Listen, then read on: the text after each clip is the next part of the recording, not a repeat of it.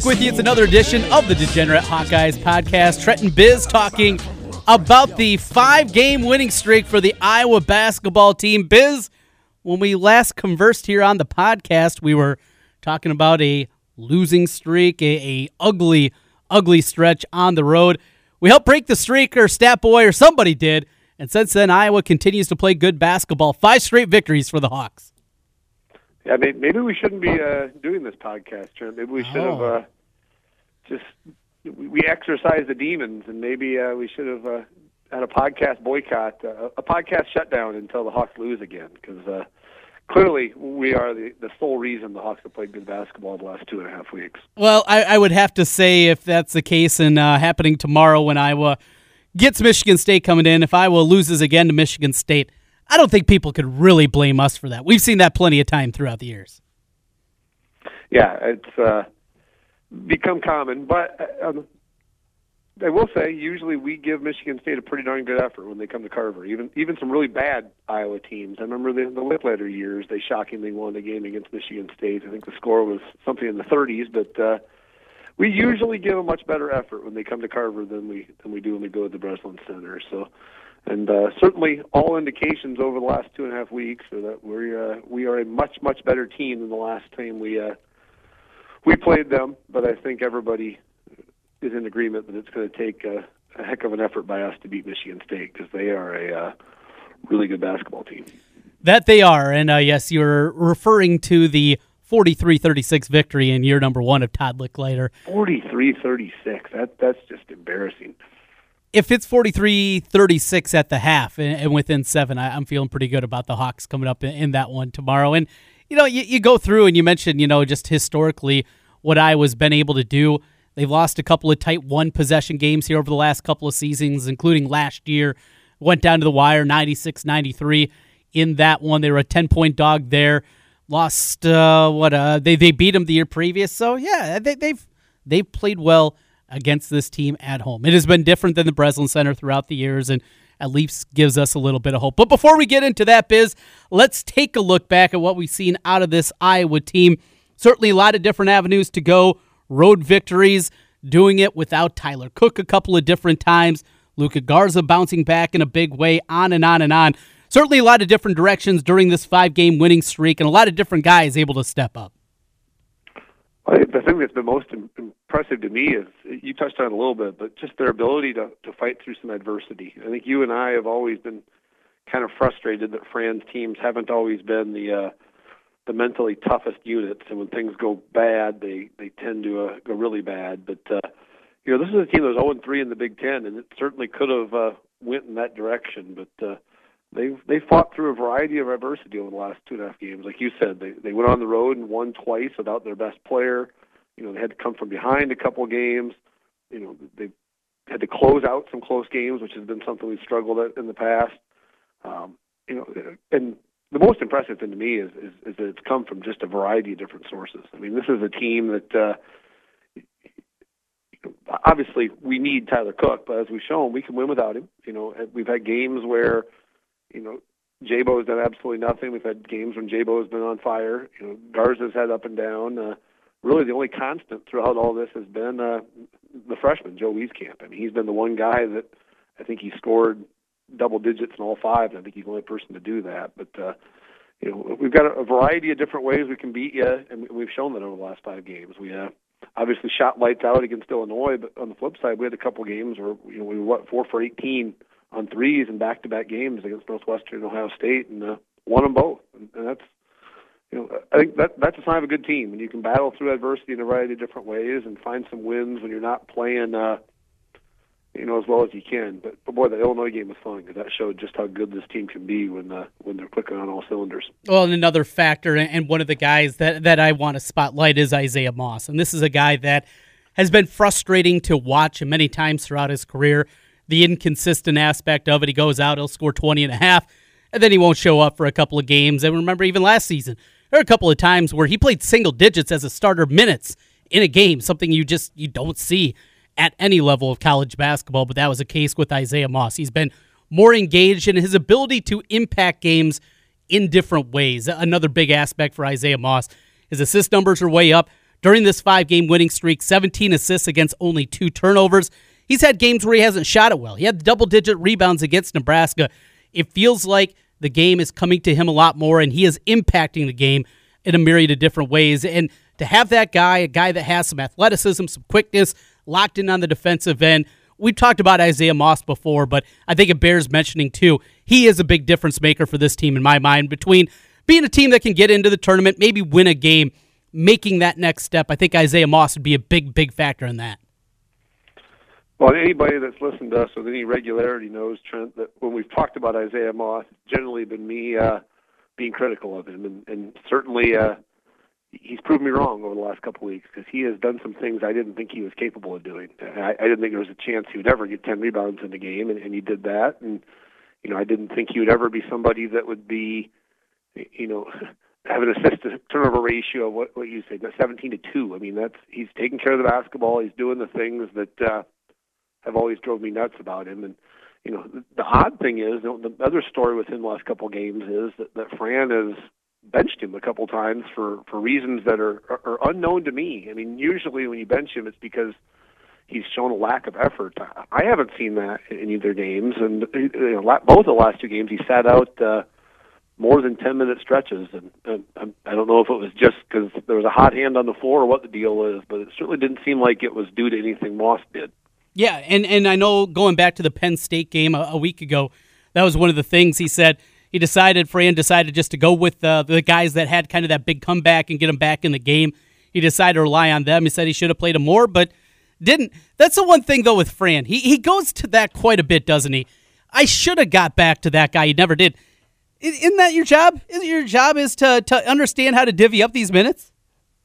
Did you see the video of uh, um, there's a guy that for the Rams his sole job is to be the uh, the get back coach. I did for yeah. uh, Sean McVay. His job's just to grab McVay so he doesn't get any uh, penalties. Maybe, maybe we just need to have a, uh, a put him back in coach for Fran. Someone someone to just gently remind him that oh, oh by the way you've got a guy on the bench over here that you forgot about. So, but I, you know it's funny because Fran sometimes can almost be too honest with the media because that's probably not something you need to share with the media that you uh, you casually forgot that your shooting guard was sitting on the bench.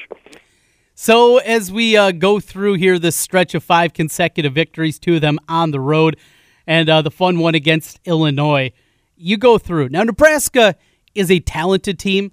I don't know how good of an actual basketball team they are, and I know there's a lot of questions. To our neighbors to the west asking what kind of coach Tim Miles actually is with the talent that he has on hand, but it's not exactly the who's who of college basketball. Nebraska win nice, Ohio State okay, Northwestern, Penn State, Illinois, none of those teams are going to be playing in the big dance. These next four games, it's a big step up in competition.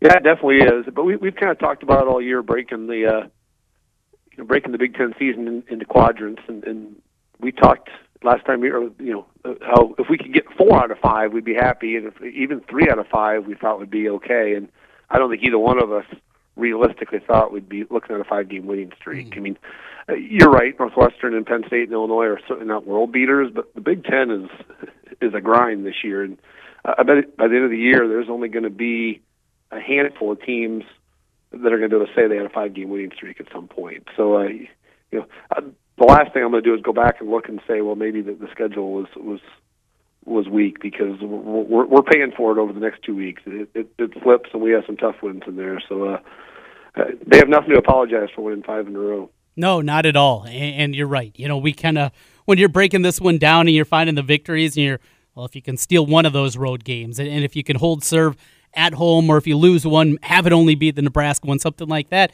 you walk away at three and two. Here they are at five and zero, oh, and an opportunity suddenly with those road games, maybe looking more winnable than they did Minnesota took Michigan to the wire last night, get that, but that one at least is in that 50 50 proposition. Same thing with the road trip to Indiana, looking a lot easier than it did maybe three, four weeks ago. And then the home games, Michigan State and Michigan. We'll get into that a little bit more, but it's a four game stretch that's difficult, but it's not overly daunting. It's not impossible, which maybe it could have felt before the year.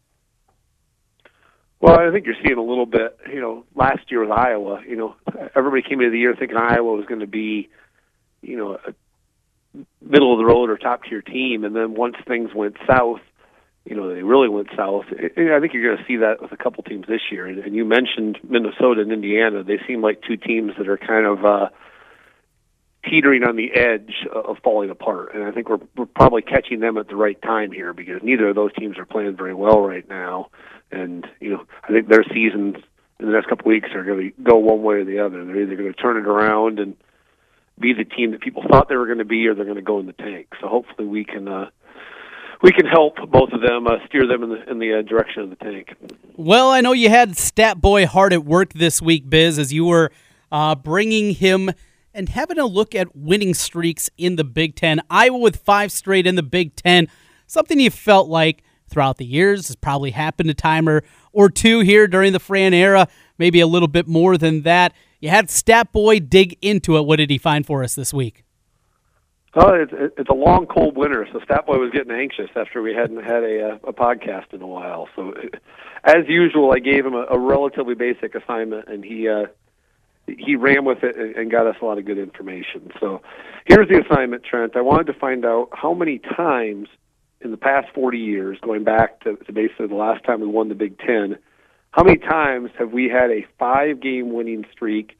Uh, the caveat is it has to be the regular season only, so not the years that we ran the table uh, in the Big Ten championship, and it has to be in the same year. It can't be three in one year and then two in the other. So uh, you want to take a crack at how many times in the last 40 years we've had a five game regular season uh, Big Ten win streak? Well, there's been plenty of good teams during that stretch. Of course, no Big Ten regular season championship teams, but I'm going to say eight times. Eight times it's happened. Trent, you're clearly cheating. So you're, you're right on the right on the dot. So this is this is the ninth time. It was eight times previously. So uh, either you're just blatantly cheating or you're a, a hell of a guesser. But well, I'll, we, I'll we, give, we know. I'll give you the I'll give you the benefit of the doubt, I suppose. We know Dumps thinks that I'm cheating here. How would I cheat? How would I that quickly come up with that guess? How how would I possibly be able to do that? Edit the podcast. I, just wonder. I wonder if you and Stat Boy are in cahoots somehow. I wonder no. if he's, he's sliding you inside info. Uh, that, that seems like the kind of thing Statboy would do. As we all know, he is a, a very shady character. So. Yeah, the the mayor would never fall victim to that. That that is not no. what's going to bring the mayor down.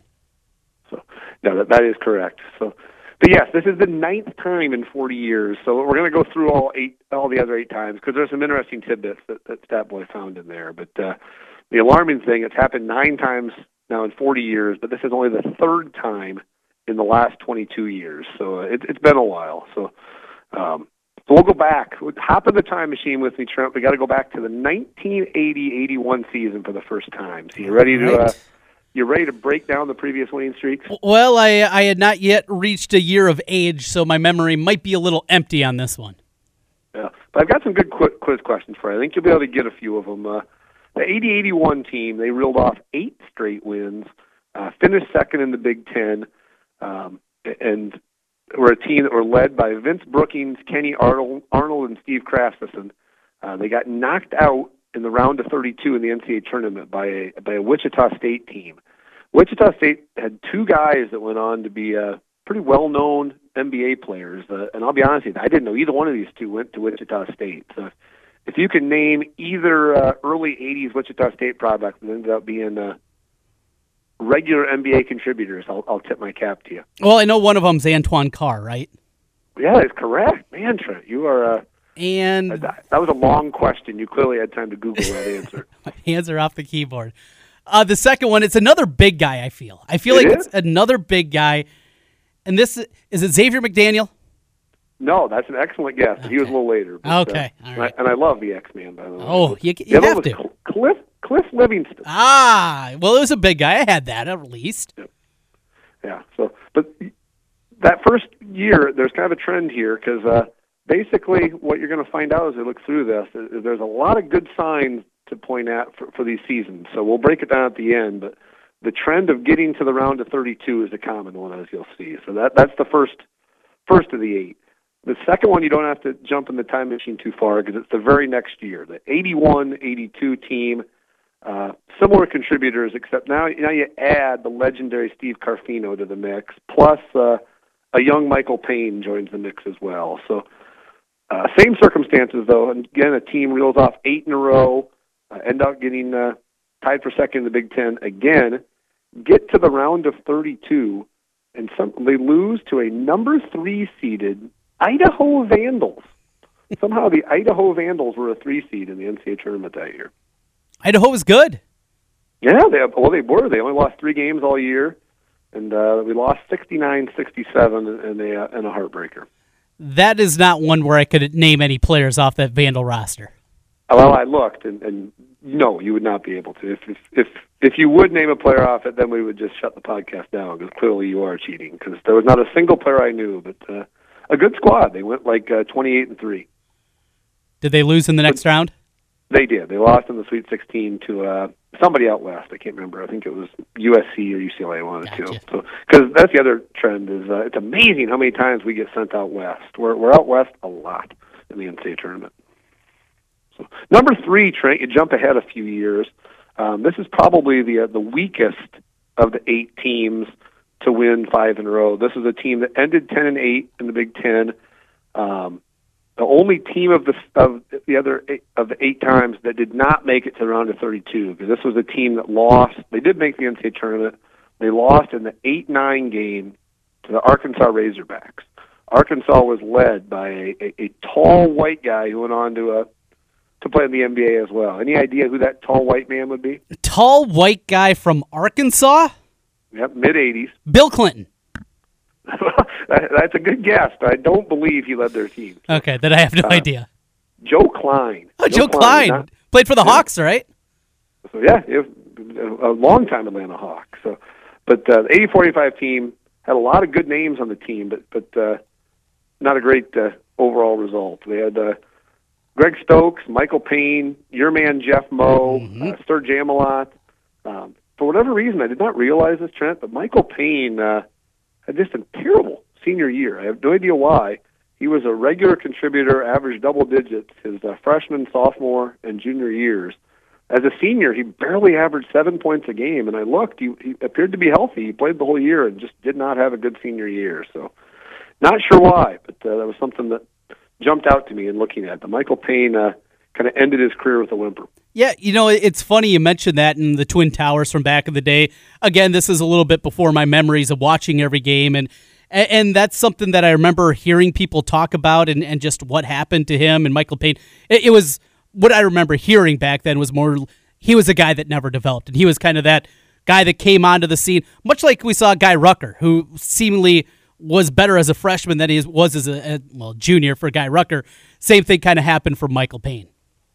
No, I don't like you bad mouthing life as a G like that, Trent. Uh, Life as a G when he was playing with Dre Woolridge, the best player in Nebraska history, by the way. That shows you, uh, yeah, he, he was a lot better player when he had Andre Woolridge next to him. Well, and be patient, Trent. That the Andre Woolridge year is coming, and I- we were, all I was going to uh, throw in the, the uh, Woolridge discussion. So be patient. We'll get to that in time. So, so year number four, we can zip through it pretty quick because uh, the fourth streak was the immortal 86-87 team. Mm-hmm. Uh, they won their first six Big Ten games on their way to 18 and 0. Don't need to to go down the memory lane too much because everybody knows how that season ended uh, with heartbreak in the Elite Eight. So uh, too painful of a memory to discuss. So let's just move on from that year.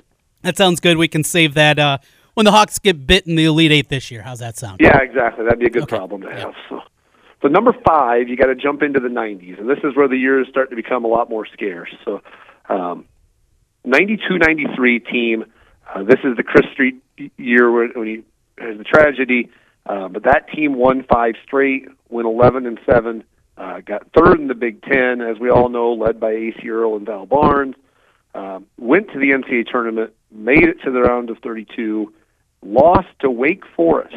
Your quiz question, Trent: Can you name both parts of the dynamic duo that led Wake Forest that year? Of course, Rodney Rogers and, uh, oh, what was the guard's name? Oh, your, your arrogance gets you. You start off by saying "of course" and then can't get the answer correct. well, I didn't know it was going to be a two part question. I thought it was just going to be Rodney Rogers. Well, Childress? Rodney Rogers is correct. Childress, is that his name? Rand, Randolph Childress, you are correct. So Bam. I knew I'd get it. Yeah. ACC basketball in the early to mid 90s, I was all about. that was one of the few years we got sent out east. We were actually in the uh, southeast bracket that year, they called it, but uh, not out west that year. So. Didn't have to play Duke in the second round either. Here's Wake Forest no. instead. Yeah, yeah. We we played a uh, I think it was a four five game. We uh, yeah. 84-78. So um, the year the game before that was the most important one though because we beat uh, East Tennessee State, which was led by Tiny something or other, sir. We've talked about Mr. Jenny. Mr. Jenny. That wasn't that year though, was it? I believe so. Maybe I maybe I'm combining. I think you're combining years. years. No, that was. I think that was a year or two later when uh, when Mr. Rogers was there. I don't think no. It was Mr. I think it was Mr. Jennings before. We'll double check it. Statboy yes. Statboy can confirm it and, and re- notify us on Twitter. Okay. I only jotted down the Wake Forest game when, That'll be when good. you sent it to me. So number six, Trent. This is the Andre Ward's team, the '96-'97 team. Um, basically, it was Andre Ward's carried us throughout the year. Started the Big Ten year five and zero that year. Ended twelve and 6, second in the Big Ten.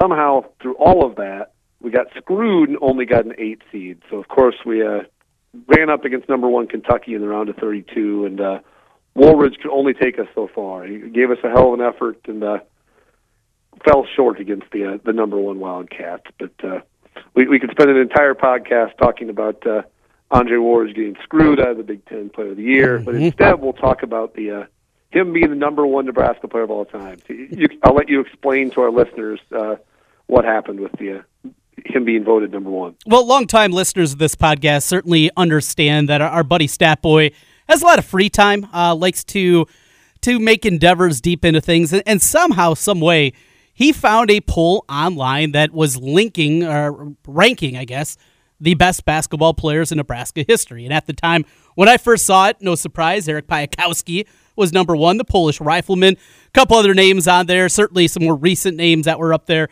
on that list, and well, he sent it to us, and we all started uh, jumping aboard. Andre Woolridge was what, probably about 20th at the time in this ranking list, and we decided uh, we were going to help move him up and become the number one player in Nebraska basketball history. Well, and the best thing about the whole thing is that each of the the uh, players have a little photograph beside them, and whoever just created the poll uh, clearly didn't put much effort into it because it's uh, Andre Woolridge, number one player in Nebraska history, wearing a uh, an Iowa uniform. So, so make sure all of our listeners, uh, Statboy can send that out as well. We, we need to make sure he stays as number one because uh, it's alarming. I did not realize until I look into Nebraska's history, they are the only Power Five team that has never won an NCAA basketball game. That is astounding. One of my all-time favorite stats to pull out, and it's uh, yeah, it's always a good one to have in your back pocket. Is that because it's unthinkable. I, it, look, they they weren't great. I get that. But come on, never win an NCAA tournament game. Hawkeye fans, you get frustrated, just realize how bad it is out there. Yeah, but uh, that that could change this year. They, they've got a decent team. They're going to make the tourney, and if they get the right draw, that, that that might change. But let's hope it doesn't. Let's hope that's the case. So we got through. Uh, what was that? 90, 97 or so. Yeah. So it, then you got to jump. You got to jump almost two decades before it happens again. So a lot of decent teams in the late '90s and early 2000s, and then, uh, as we all know, the cupboard was bare there for a few years. But uh, Fran brought us back, and it wasn't until 2014, 2015 that we had another five-game winning streak. Uh, that was the year we won the last six Big Ten games of that year, uh, made it into the tourney, um, knocked off Davidson, and then got destroyed by Gonzaga. But another 12 and six team, another third place team, um, and, and a heck of a finish to that year. And then we'll combine the next, uh, the last two, Trent, because in the next year, the, the 15-16 team, we won seven straight to start the Big Ten. So almost exactly three years ago, Trent, we were talking about an Iowa team that had won 13 straight Big Ten games. Wow. So uh, I know it seems like it's been a frustrating couple of years for Iowa basketball, but but it hasn't been that far since or that long ago that we were uh, a true contender because both those teams finished 12 and six and third in the Big Ten. So. Uh, we've had some speed bumps over the last couple of years, but uh, not as far. You know, it hasn't been as uh, long of a drought as you'd think. Yeah, we uh, in fact almost are three years ago to the day that I was ranked number three in the country, and then the Fran February fade came, and well, we know what happened after that.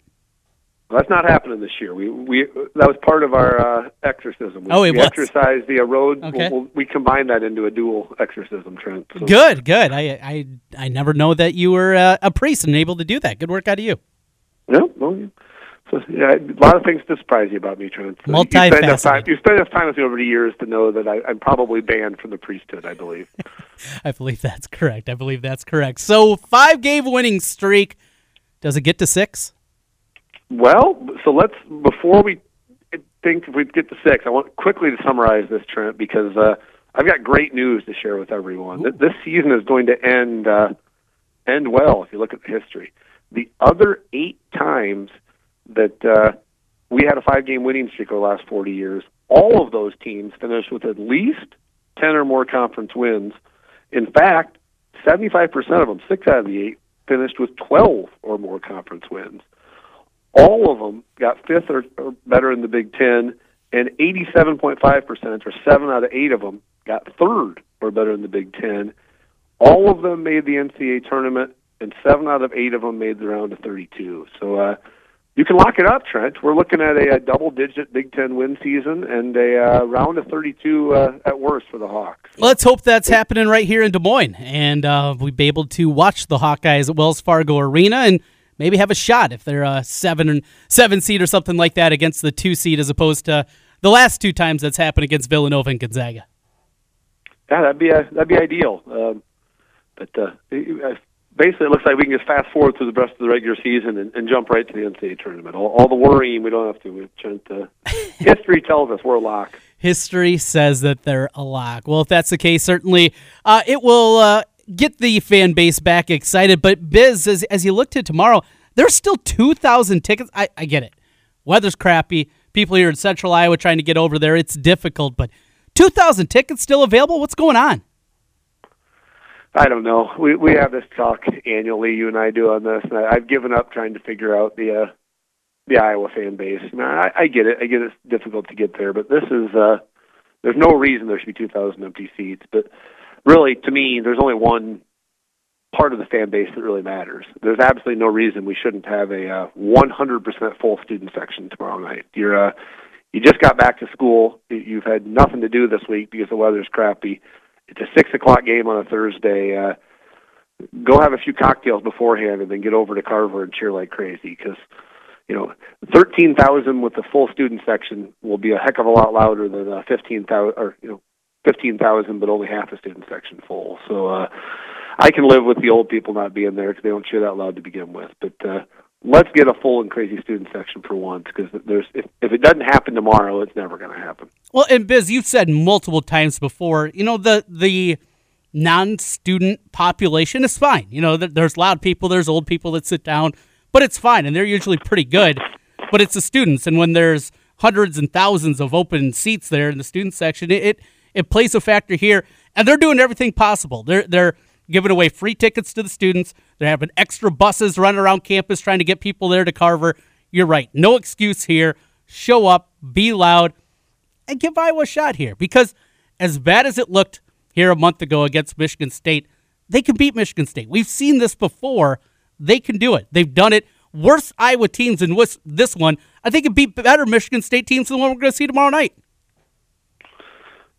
Well, and we're wearing the gray uniforms I see tomorrow, Trent. So Oh, basically. Uh, it, it's basically a sealed deal anyway. But uh, it'd be nice to have a loud crowd there to watch watch the uh, assumed victory because, as we all know, we never lose in the gray, gray No. uniforms. Undefeated in them and uh, saw them for the first time against UConn. They pulled them out, what, one other time since then or two other times since then. Regardless, they haven't lost in the Grays. Uh, another thing, the opening point spread is out. Iowa, a five and a half point dog. This is a Degenerate Hawkeyes podcast. You know, I'll be firing at this. If you had to make a bet, where you'd be with the Hawks and uh, the Spartans. I like the Hawks at five and a half. I, I, I don't have a great feeling that we're going to win this game. I think when it comes down to it, Michigan State is is just a better team than us. And I mean, we're, we've had a good run, but we've got our flaws don't match very well with their strengths. I mean, Cassius Winston is exactly the type of player that uh, gives us fits, and, and I, I think he will uh, do exactly that tomorrow night. But Langford's hurt. Um, you know, I, I think we will come out and give a really, really good effort. I think we will keep it close. So, um, given that, I think if you're going to give uh, the the hot home team five and a half points, I'll take it. I'm right there with you. I'm going to dabble on the money line a little bit here. Going to make a play there. I think Iowa plays well. I think they played inspired. And I think this is going to be a game that comes down to the final four minutes and whoever makes plays. And you said Langford's not going to play in this one. Hey, Matt McQuaid, I know he can knock down shots. I would rather see Matt McQuaid out there as opposed to Josh Langford. Well, we usually, you know, we usually do a pretty good job. Uh, I mean, I, I'm more concerned. I don't see them beating us at three point line. I'm more concerned. I mean, obviously with Michigan State, I mean, there was absolutely no resistance. I mean, they could basically just get the ball to the post and score whenever they want. Yeah, it was Ward, Warden. Certain, yeah. I mean, I would certainly hope we've put that video on and shown it to Luka Garza and Tyler Cook and mm-hmm. and said uh, this can't happen again. Yeah. I mean, and I hope we uh, we should come out angry because that was not. I mean, it happens to everybody at the Breslin Center. I mean, things go south. I mean, they really go south mm-hmm. there, and but uh, I hope we have used that to motivate our post players because uh, in most games this year we have had a uh, advantage in, in the post, and against Michigan State we certainly did not. But I don't, I don't see a reason why we can't uh, at least uh, neutralize their posts or, or slow them down better than we did uh, in round one. I, I think you're right. I think we're going to see a, a good effort in that one even if it doesn't go for the Hawks, so even if they don't get the victory, big picture here over this next four. It's Michigan State tomorrow night, 6 o'clock, then a road trip up to the barn to take on Little Ricky's Gophers. Back home next Friday for Michigan, and a road trip by the following Thursday to Indiana. Two road, two home. You get the two best teams in the Big Ten coming into your own building.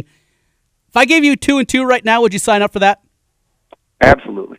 And I honestly think that's how it's going to play out as well. I, I think we'll find a way to win one of the two games at home, and, and I think we'll find a way to win one one of the two on the road. So, you know, two and two to me is uh, attainable, and, and I think it's uh, what's going to happen. But uh, you know, we talked about it a little bit earlier. I mean, you get through Michigan State, you know, all bets are off. I mean, because those mm-hmm. next three teams Minnesota, Michigan, Indiana, none of them are playing their best basketball right now. Michigan, for as great a team as they are, almost lost at home to uh, to the Gophers last night, and they've uh, you know they haven't exactly uh, been world beaters the last few weeks. So we're we're catching those teams at the right time. But uh, I think clearly the best of the four is Michigan State. So you, you get through that game tomorrow night. Uh, you never know, Trent. Maybe maybe we're talking about a nine-game winning streak uh, next time you and I get together. Well, if that's the case, then uh, the well, the prediction that you had two years ago on this very podcast might be coming to a fruition. If you remember, speaking of going in the way back machine, you predicted that Iowa would win the 2018-2019 Big Ten regular season title. I wasn't going to bring that up until we actually uh, had at least a glimmer of hope at it. But uh, uh for for the most of the last two years, that seemed like an absolutely absurd prediction. But yes. at least at least now, when you say it, it doesn't make me uh, laugh out loud. Catching Michigan State's going to be incredibly difficult. And uh, what's the best case scenario for Iowa? Fourteen and six? Could they get to fifteen and five? What? Everything comes together. What do you think is the best case? Well, best case scenario is obviously 17 and 3. Okay, all right. But uh, realistic, uh, I'd say 14 and six. I mean, yeah. the Big Ten's just too tough this year to think that we're going to get through, you know, another 12 games without losing at least three of them. I mean, I, I think even if we play lights out basketball, we're going to lose at least three more games. So, and you know, because obviously we've seen this team can be a really good basketball team, but there's still some clear flaws on this team. They're they're by no means a uh, a juggernaut and uh, if they can get through it, uh, hell, they can get to it twelve and eight. That is, that is a heck of a year considering uh, starting zero and three and, and the, the gauntlet that is the Big Ten this year. Well, Biz, that is basketball. Over to football of the NFL variety. Earlier today on my radio program, had an opportunity to talk with Austin Blythe, starting guard for the NFC champion Los Angeles Rams. You are one of the few Rams fans I know in my life. My stepdad, huge Rams fan. And now apparently my daughter, also a Rams fan. I, sh- I gave you shot you a picture of her wearing her Todd Gurley uh, t-shirt jersey. She was all pumped up, and uh, Grandpa called her and said, "We're going to the Super Bowl." She had no idea what that meant. But there's three of you uh, people in my life. How, how, as a Rams fan, how did you walk away from the game Sunday? Well, well, first of all, apparently your daughter jinxed Todd Gurley because uh, she she's know, worn the shirt before. She's worn she's worn it. She's worn it the last few games, so you can't blame her for that. Kind of like on the Wedding Singer when he uh, tells his his ex fiance to take off the Van Halen shirt before he jinxes the band. Maybe Ella should take off the Todd Gurley shirt and not wear that for the Super Bowl, Trent. So. They won. They won. They did. They did. But yeah, but not. But no thanks to Todd Gurley. So. No. You know, as a Rams fan, Trent, 12 year old me would have been just beyond giddy by uh, them going to the Super Bowl. 42 uh, year old me is uh, happy that they're going, but I am 10 times more excited and 10 times happier by the Iowa basketball team winning five straight games. So I think what it's shown to me more than anything is just how little I truly care about the NFL anymore. I mean, I, I enjoy watching the games and, uh, they're certainly entertaining in both games. Uh, certainly had their controversy and they're fun to watch. But uh, when it comes down to it, uh, I would trade uh, an, I would trade a Rams NFL Super Bowl uh, title for for even a Big Ten football championship for the for the Hawks would be a I'd be much happier with that. So happy that they're there. Not real optimistic they're going to do well. I think you give Belichick two weeks against uh, kind of a gimmicky offense, he'll figure out how to stop it. And I, I don't I don't see it ending well for them, but I'm happy that uh, happy to at least have a rooting interest, I guess, come uh, come next Sunday. Well, I, I believe we watched the last Rams uh, Super Bowl championship together. At, we did at Boner's Bar. Yeah, we did at the uh, good old uh, what was it Chauncey's at the time. Chauncey's, yeah. Seventeen different names, but I believe it was Chauncey's at the time. So, which I believe all I remember about that is that we were at the bar for like six hours, and our final bill for a group of twenty-four was like forty-two dollars. so uh, it's shocking that our friend did not continue to be the uh, the manager of that bar, but uh, his business practices did not were not uh, meant for long-term success. 23 16 down to the wire and uh, a final tackle at the one yard line over the Titans. That was a long time ago. That was, uh, well, it was 20 years ago, right? That that yeah. happened. And uh, here we are today. Biz, I, I kind of agree with you. I, I like New England in this spot. And I'm reading a lot of kind of gambling parts of it and people jumping aboard. Though, speaking of Todd Gurley, I did grab him 12 to 1. I got him at for MVP. It's a long shot. Quarterbacks normally win that award, Now, I do believe the Patriots are going to win. I just thought the price was too good, though, at twelve to one to say no to Todd Gurley winning the MVP. Only, only a true degenerate gambler would take a guy who I believe touched the ball three times and, and dropped two plays a game before and be like, "Yep, that's a that's a value buy for the MVP." That's me. That, and uh, next week we'll we'll dig a little deeper, and I'll give you some more prop bets that I'll be firing at. Though it won't be. I don't think I got a Gatorade pick on this one. Coin flip pick. Eh, you got to stay away from. Uh, I'll bet that. Who am I kidding? I'll be betting a whole lot more. We'll uh, we'll blow it out next week with some some prop bets for the degenerate Hawkeyes out there. Uh, Statboy loves his prop bets, so I'll, I'll put him on the uh, assignment for finding us some truly obscure ones. All right. With that, it is about time to get out of here. But before we do, time for another edition of Business Beat. Hey, kids, gather around for Business Beat of the day. Okay, here's Business Beat of the day. this week's uh, Business Beat uh, is an ode to the uh, the potential greatness of Joe Wieskamp. Uh, we, we touched on it a little bit earlier, but uh, Wieskamp, I believe, clearly has an opportunity to become uh, an all-time great at the University of Iowa. I, I know uh, that's, that's uh, jumping the gun a little bit for a guy who's only played, you know, 20 games or less in his career, but uh, he shows glimpses of being a, an absolute true star.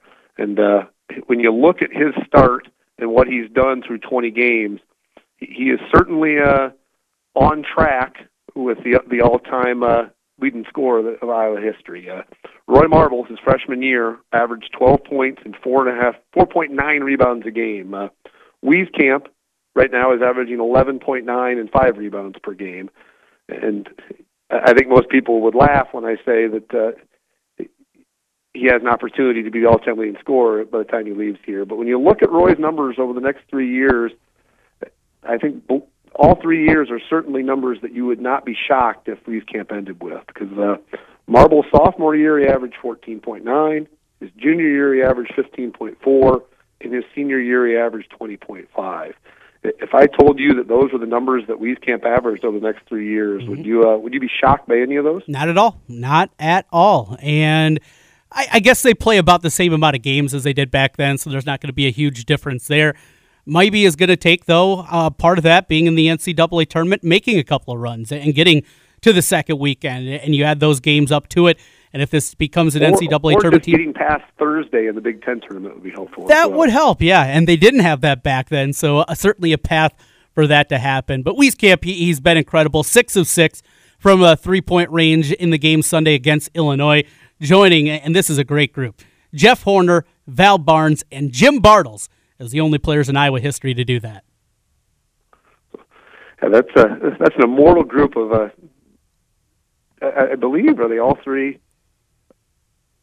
Trying to think. Uh, was uh, no, I just say only only, only Horner's from Iowa, isn't he? Because neither, neither Mo or Bartels are from the state of Iowa. So Yeah. they say- but because Bartels is from Wisconsin. Wisconsin? Yep. And Val Barnes was from Illinois. um I don't remember where Barnes was. I, I, he he came from a he went to JUCO for a year. and I don't remember where he came from afterwards. So, but uh, but yeah, he's he's already joined that immortal group, and and no pressure, Joe. But you're uh, you're on your way to becoming the all-time leading scorer in Iowa history. So so two years ago, I made the absurd prediction that uh, the Hawks are going to be Big Ten champions. So now I'll just up the ante and make an even more absurd prediction and, and say that we're we're watching the potential uh, all-time leading scorer in Iowa history. So. And not only could he be that, but he also sounds like he's uh, wonderful to grandmothers as well. Yes, I saw that. Very good to see. Very good to see, no doubt. All right, Biz. Well, let's hope for a big one tomorrow. I, I'm sure you'll be in attendance tomorrow night at Carver. Sadly, I will not. I will be Oh. coaching. I will be coaching a third grade girls basketball game instead. But uh, it, it, we start at five thirty. I'm hoping uh, I can put my earplugs in on the way home and, and catch up on, on use the old fast forward button to get caught up by halftime. So. Uh, I spent earlier complaining that people aren't going to be at the game, and then uh, I live five miles away and won't be there. But uh, I, I have been to I think the last three home games, and, and they've done well in each of them. So uh, they'll have to win this one without me.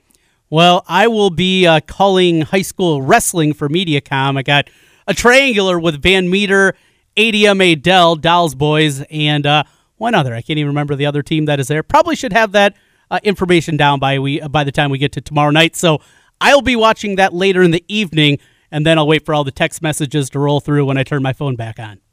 Well, tell tell them to use the hips, Trent. Just, just scream that a lot. Hips, and away we go.